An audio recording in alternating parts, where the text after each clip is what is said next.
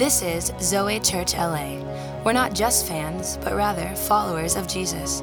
Tune in as Pastor Chad Veach teaches of God's love and how we can live a Zoe life, an abundant life. Are you there in your Bible? Jonah chapter 1. Okay, as you're there in your Bible, let me just give you just a little bit of framework for where we're at and where we're going. We are in the midst of a brand new series, a brand new series called Crushed. You you keyboard player, I'm good. You're you're good for now. You're good. I'm gonna I'm gonna jump in, I'm gonna start preaching. Make some noise for the keyboard player for being so fantastic. We love Ryan is the man give you a little bit of a framework for, for where we are and where we're going. We are in the second installment of a brand new series called Crushed. And really, this whole series stems, the genesis of it comes from a verse in Psalm, Psalm 34, verse 18. Watch as it comes on the screen. It says, The Lord is close to the brokenhearted. I just love that thought and saves those who are crushed in spirit. If you're a Laker fan or a Clipper fan, this is good news to you. The Lord is close to brokenhearted. Like if you get into the World Series and then just the bats don't work, Dodger fans, um, God is close to the brokenhearted. He comes, in fact, I believe God does his best work when we are at our worst place. God just is so good that when everybody else is walking out of your life, God is always walking into your life. He's close to the brokenhearted when you're crushed in your spirit. I don't know if you've faced agony or pain, defeat, rejection, betrayal. I don't know if you've had a doctor's report this way. When you're crushed in spirit, the Bible says God does not reject you or stay away from you, He comes close to us. So Mm, for the next few, few weeks. In fact, we have four more installments of this. We're going through old school, old stories in the Bible, Old Testament stories. And, and really, the Bible says that these stories have been given to us. 1 Corinthians chapter 10, verse 11. It says, These stories have been given to us as examples. They're like warning signs for our lives. So we're going to go through these stories, but understand that we still have the lens of the cross, the blood of Jesus, grace, who Jesus is. So these these stories of oh, this is before Jesus came. This is before Jesus died on the cross. So we're looking at these stories really as warning signs to our life. God loves you so much, he will throw up all these warnings in all kinds of directions trying to get you to pump the brakes and not go down a path that will lead to your destruction.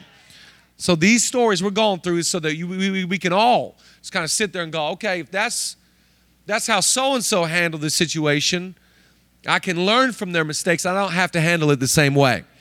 This story here, uh, Jonah chapter 1, is one of my favorite uh, stories in all the Bible. Go there in your Bible. Jonah chapter 1, it says this Now the word of the Lord came to Jonah, the son of Amittai, saying, Arise, go to Nineveh, that great city, and cry out against it for their wickedness has come up before me.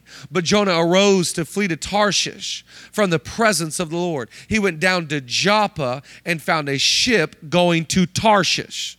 this, is amazing. And maybe you've never heard this story before. If you're new to church, uh, this is the story of Jonah and the whale. Jonah, you have to understand, Jonah is a prophet, Jonah is a preacher. And we find here in the story, Jonah is a way better preacher than he is person. And Jonah can preach, he can prophesy, and God is speaking to this man about going to Nineveh. Where's Nineveh? Nineveh is a God forsaken land. It's a city that despises God, doesn't want to serve God. In fact, they've got all kinds of foreign gods, and the last thing they want is the God of Israel. The last thing they want is Jonah's God. And so God loves these people. He's obsessed with these people. Come on, anybody thankful today that God has a heart, not just for his own, come on, special cul-de-sac of Christians. Come on, God wants to reach people that don't know Jesus. So he says, Jonah, I, I, need you, man. I need your voice. I need your persuasion. I need your gift. I need you to go to that city and I want you to preach who I am, the good news of what I do. And Jonah's response is, heck no. I hear you, Lord, loud and clear. Thank you for the suggestion but I'm out. That's good for you that you love them, but I, I, I, despise these people. These are the last people I want to reach. Like I like the people that come to my church. I like the people that that that that vote what I vote and believe what I believe and dress how I dress and act how I act. But those folks, right? God, you couldn't pay me. So the Bible says that when the word of the Lord comes to Jonah, he says, "Nah, God, I don't want to do it your way. I'd rather do it my way." And he actually goes down and he finds a a ship in Joppa that's headed to Tarshish. Many believe that Tarshish now would be Spain. He's going to go to Spain, the opposite, the complete opposite direction. God has called him east, he's about to go west. God has called him here, he's about to go there. God said, This is my plan. Jonah says, I'm doing my way. Jo- Jonah pays the fare, deliberate disobedience, deliberate insubordination he says, God, I hear you loud and clear, but I've, I've got something better on my mind. I'm going to go down to, and he pays the fare. We're going to get there in a moment. He pays the fare. In other words, he says, you know what? I, I, I'm willing to pay my own money to go against your will and he goes down, he gets on a ship, and he heads for Tarshish. I want to preach a message today. You could write down the title. It's called When You Go the Wrong Way on Purpose. When you go the wrong way on purpose. Let's pray today and let's believe that by the power of God's word that he'll speak to us and he'll encourage us. Come on, let's believe together. Jesus, we thank you that you are so loving, you are so kind. You are so good and so gracious. God, thank you that on a day like today, you can open up our eyes so we can see you Open up our ears so we can really hear you. We love you more than anything else in this world. And God, we are believing that next year the Dodgers bats will work in the World Series and the Lakers will win the NBA championship. Lord, we don't really care about the Rams or the Chargers because we know you don't either. In Jesus' name. And everybody said together, come on, let's clap and thank the Lord together. Amen. Come on, Doyer fans. Oh, have you uh have you ever been in your car, like downtown LA or somewhere, and you accidentally go the wrong way on a one way? Has this ever happened to you? Like you want to blame Waze right away, but it wasn't Waze fault? This has happened to me many times in my life. Downtown Seattle, downtown LA. Never happens in rural areas. It's always like downtown areas. And I, will never forget the first time I went the wrong way on a one way. I'll, I'll never forget. I took a left, and all of a sudden I just see cars just staring, just flying at me. When, when this happens, immediately you just you feel panic. You feel you feel alarm. You're like, oh my gosh, where's the R button? I need the reverse right reverse reverse like just right away just like i need to get out of here right now because I, I did not mean to go this way. It's the worst when you drive somewhere in the wrong direction accidentally a few years ago on vacation, my dad came in and visited, and we were having a great time. And we played a bunch of golf and ate a bunch of food. And, and, and my dad was leaving, and I saw him out in the driveway. Gave my dad a big old hug. This, this is rare. And uh, gave my dad a big old hug. And, and he got in his car and he drove, and he's driving back home. We were hours, about a six hour drive for my dad. And I checked in, you know, after a few hours just see how dad's doing. How's the drive going? Driving alone. Dad, how you doing? How's the corn nuts treating you? You know, are you, how's the Cheetos? Feeling, you know, like what, like how you feeling on the drive. Then my dad, when I about three hours in the drive, I, I hit him up and said, Dad, how you doing? And he wrote back. He says, Son, I drove three hours the wrong way. And I was like, Father, did you not have cell service the whole time? Like, how does someone go three hours in the wrong? You turned a six hour drive into a nine hour drive. Tell the truth and shame the devil. I, I, I want to talk today about the reality that you and I face. The reality is that God has a plan for your life. The reality is that God has a direction for you. The reality is that God knows where He's taking your life. And it's up to you to make the decision where you're going to do it God's way or whether you're going to do it your way. Whether you're going to follow God's plan or you're going to follow your plan. Oh, I'm thankful today that God will speak to me and He'll lead me. Come on, put your hands together if you're grateful that we serve the God of direction. You can just rest assured today. You can make all the plans you have before God. But we say this all the time at Zoe I have plans, but plans don't own me. God owns me.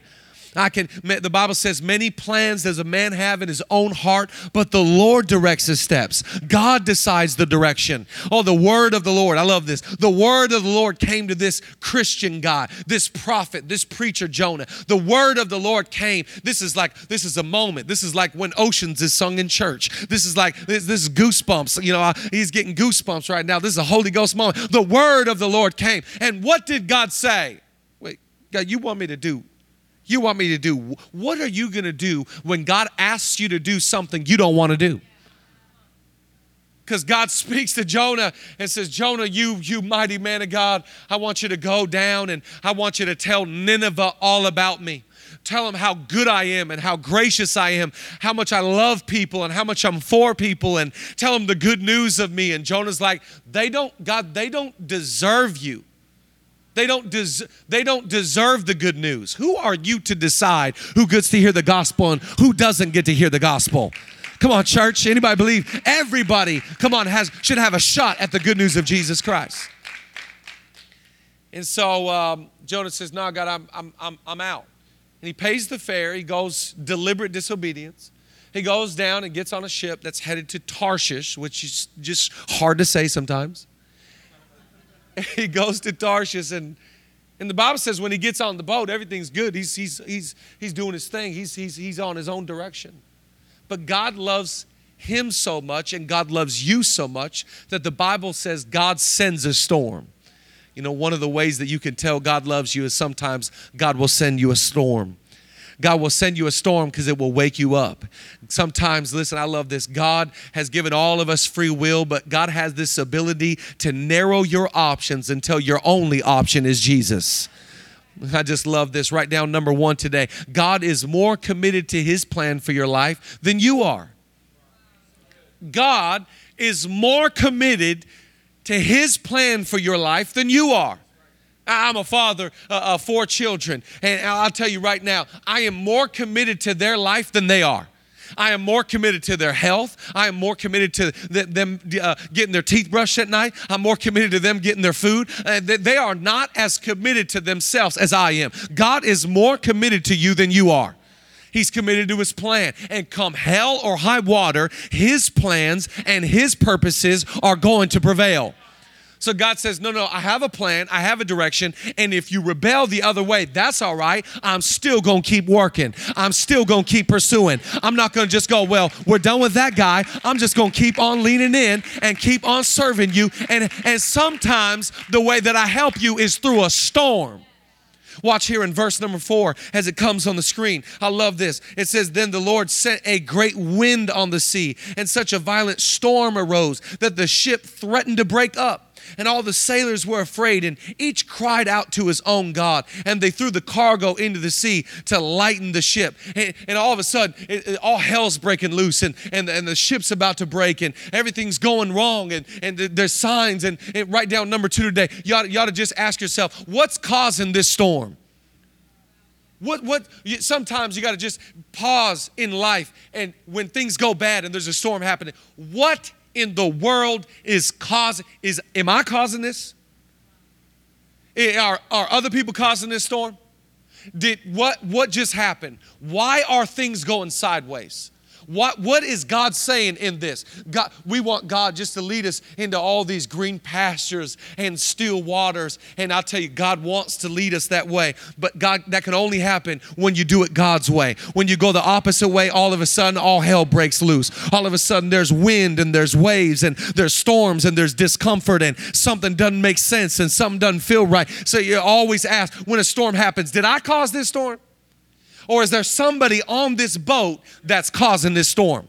Watch here what the sailors say. Verse number seven. Watch what it says in Jonah 1 7. Then the sailors said to each other, Come, let us cast lots to find out who is responsible for this calamity. They cast lots, and the lot fell on Jonah. So they asked him, Tell us, who is responsible for making all this trouble for us? What kind of work do you do? Where do you come from? What is your country? From what people are you? Skip down to verse 10. This terrified them, and they asked him, What have you done? They knew he was running away from the Lord because he had already told them so. You, you, you see, they ask about six questions there. Where are you from? What country do you serve? What in the world are you thinking? I'll tell you, when storms happen, the first thing you ought to start doing is start asking questions. How in the world did we get here? What in the world is all, all there's there's sickness and there's calamity and, and and and we're losing games by 50 points. Come on, let's go, Lakers. And who caused this storm? It was not Kobe, it was somebody else. Who caused this storm? It's a great question to ask yourself in life. If I'm going down the right direction, God has promised me to be a shield. God has promised me that, that, He'll lead me in green pastures. God has promised me peace on my pillow. As soon as you start going against God and going against the way of the Lord, all of a sudden, God, God's not trying to harm you, He's trying to get your attention. God's not trying to hurt you, He's just more committed to His plan than you are. Come on, somebody thank God today. He's trying to wake us up. He's saying, No, no, no, no, no, no. I'm, I'm committed to you. I'm not going to let you ruin. I, I, I've called you. I've anointed you. I've got plans for you. I've got purposes. So don't, don't, don't let the storm fool you. It's still out of love. He disciplines the ones that he loves. He sends storms to the ones that he loves. This is all out of love. This is not out of anger. This is not out of hurting. This is out of his, his compassion for our lives. So, you know what the guys do? They find out it's Jonah and they go, You idiot. My translation, you idiot. And you know what they do?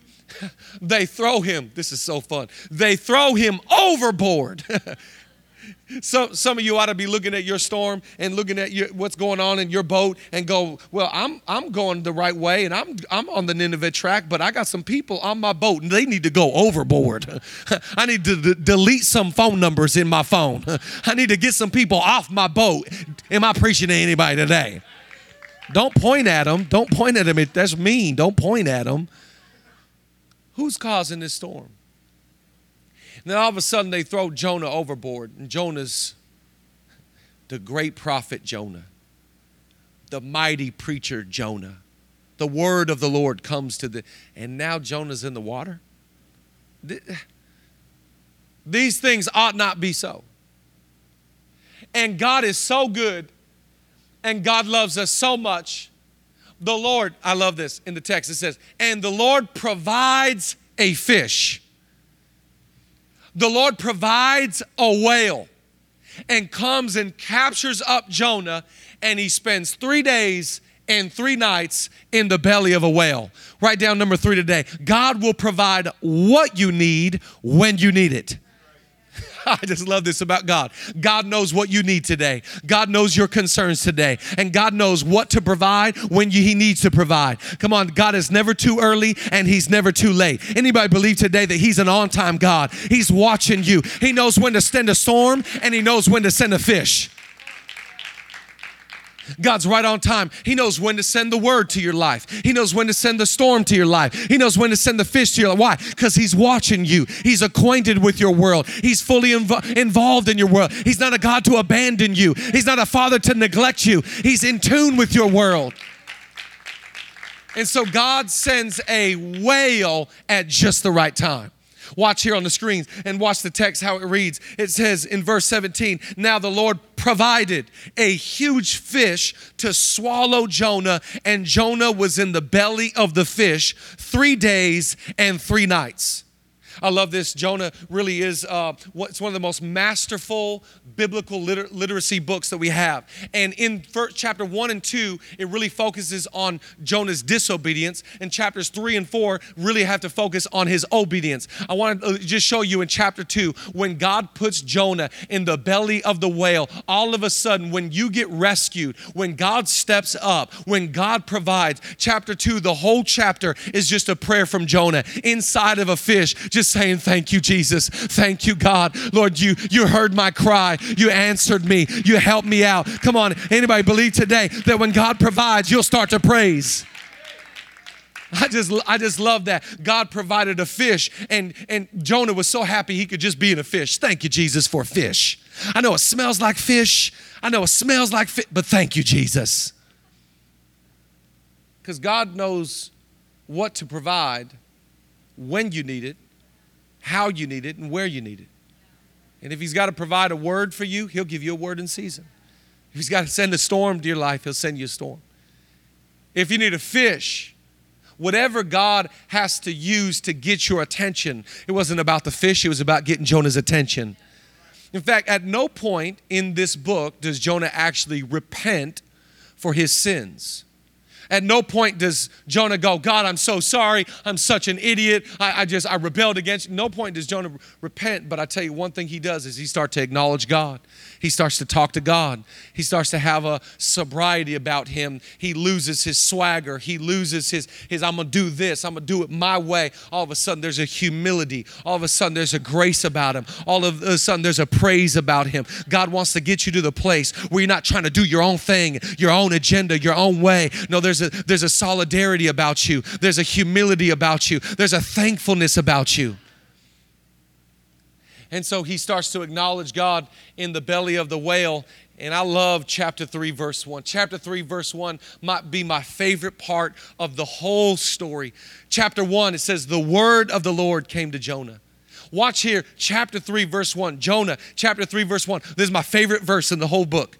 It says, Now the word of the Lord came to Jonah a second time.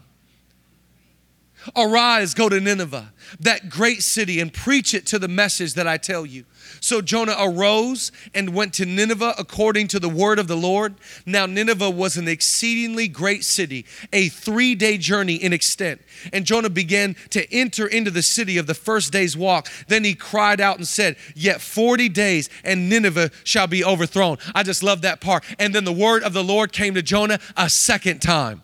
I don't know who I'm encouraging today, but I felt like telling somebody if you miss it the first time, don't worry, God will show up a second time. Come on, anybody thankful today? We don't serve the God just of one chance, we serve the God of second beginnings and third beginnings and fourth beginning. Come on, give him some praise today. If you're grateful, he always shows up a second time.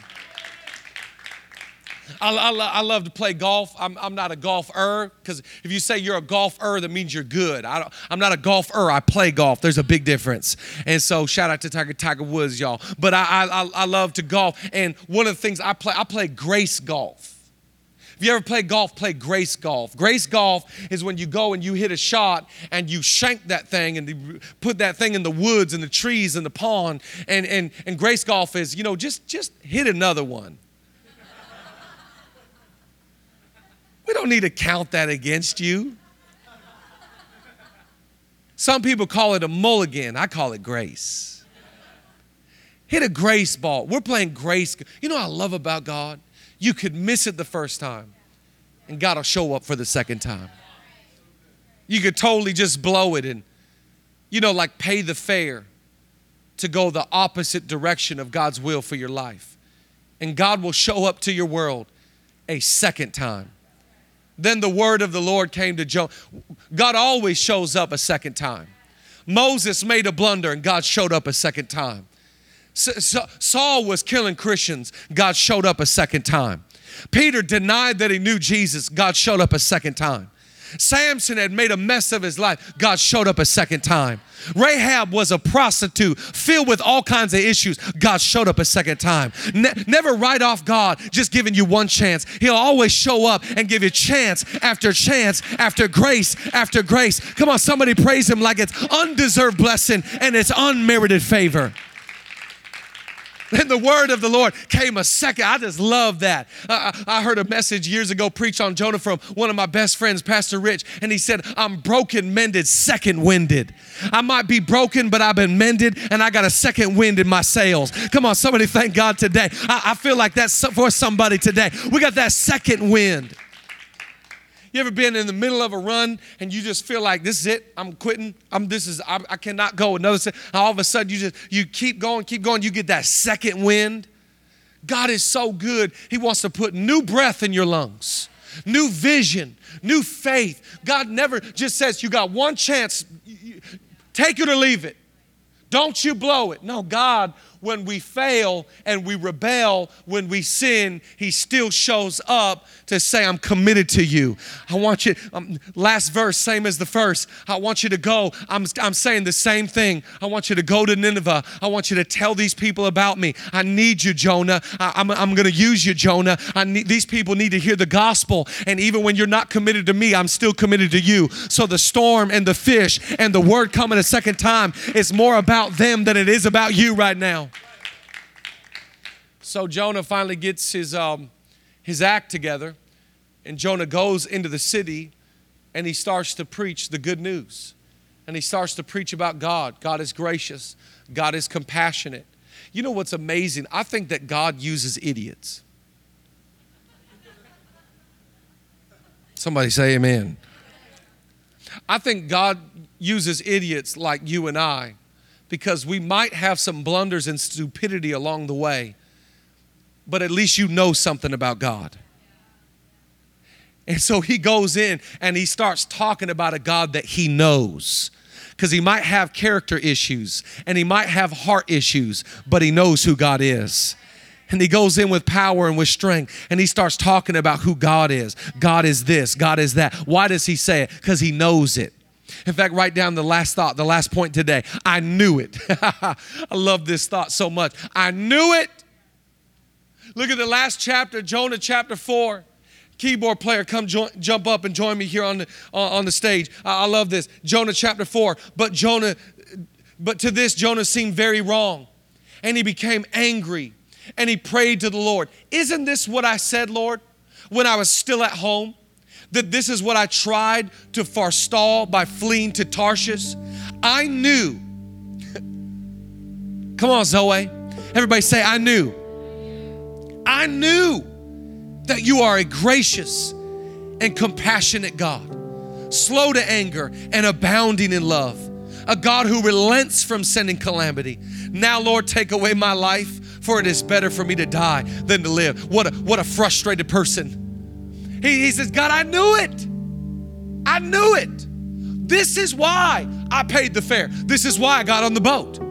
Because I knew it. I knew it. If they heard about how awesome you are, if they heard about how gracious you are, I knew they'd say yes. I knew that you're irresistible. I knew that the good news always penetrates hearts. I knew that everybody'd raise their hand. I knew that every family would get saved. I knew that every person would repent. I knew it. And he's like, I, I just, I, just, I can't even handle it. Now, Nineveh, our enemy, is supposed to be part of our family. What are you gonna do when God starts saving people you despise? When God starts saving people that you're an activist against? What are you going to do when God starts literally rescuing lives of people that you used to protest against? He is literally he is literally irate because the people he's against have now come to church. Says, I knew it, God. I knew it. This is why I never wanted them to have a shot at the good news of Jesus. I'll tell you today, Zoe, we are committed to our city. We are committed to our nation. We are committed to our world. And come hell or high water, we're going to go to Nineveh. We're going to go to Tarshish. We're going to go around the world to preach the good news that Jesus is alive saying, I knew it, I knew it, I knew it. Take me now, God. I didn't want this to happen. I didn't want them to know you. I knew it, I knew it, I knew it. And he now is in a place of frustration. The same frustration that led him to rebellion is in the same place of frustration. He is in the aftermath. Now, the amazing thing to me about the whole story is you look at the end, this was more about what God was trying to do in Jonah than what he was trying to do in Nineveh. Some of us think that our circumstance, we're there to fix the circumstance and fix the problem. God is using the circumstance and using the problem to fix you. A lot of us, we want out of the circumstance and, or we're going to be the hero. No, God's using that thing in your world because those people are going to shape your life. Those people are going to shape your heart. They're going to give you a right perspective. They're going to give you a right mindset. Come on, somebody thank God that God's using a Nineveh in your life right now to form Christ inside of you. Jonah's conflicted with anger because I knew it. I knew it, God. I knew you'd do this. I knew you'd rescue them. Now they're a part of our tribe and a part of our world, and, and now I'm crushed. I'm crushed because I'm small minded. I got a small soul and a small spirit. Jonah, what a great preacher. What an awful person. And I wonder today if what God is trying to get your attention to do is to say, you know what I'm really trying to do? I'm really trying to form something in your life. I'm really trying to shape something in your world. And I'll use Ninevehs and I'll use storms and I'll use fishes, but it's only to direct you to me so that I can mold you and shape you into the image of my son. Oh, I'm thankful today that God uses these circumstances only to show up in my world because He's committed to my life. He's committed to my call. He's committed to His plan for my life. Come on, let's put our hands together today and let's thank Jesus for who He is and what He does. Thanks for tuning in to this week's podcast. We hope you were inspired and encouraged by the message. To get more information about Zoe Church, check out our website, www.zoechurch.org, or follow us on Facebook, Instagram, Twitter, and the newly added Snapchat under the handle Zoe Church LA. Have a blessed day.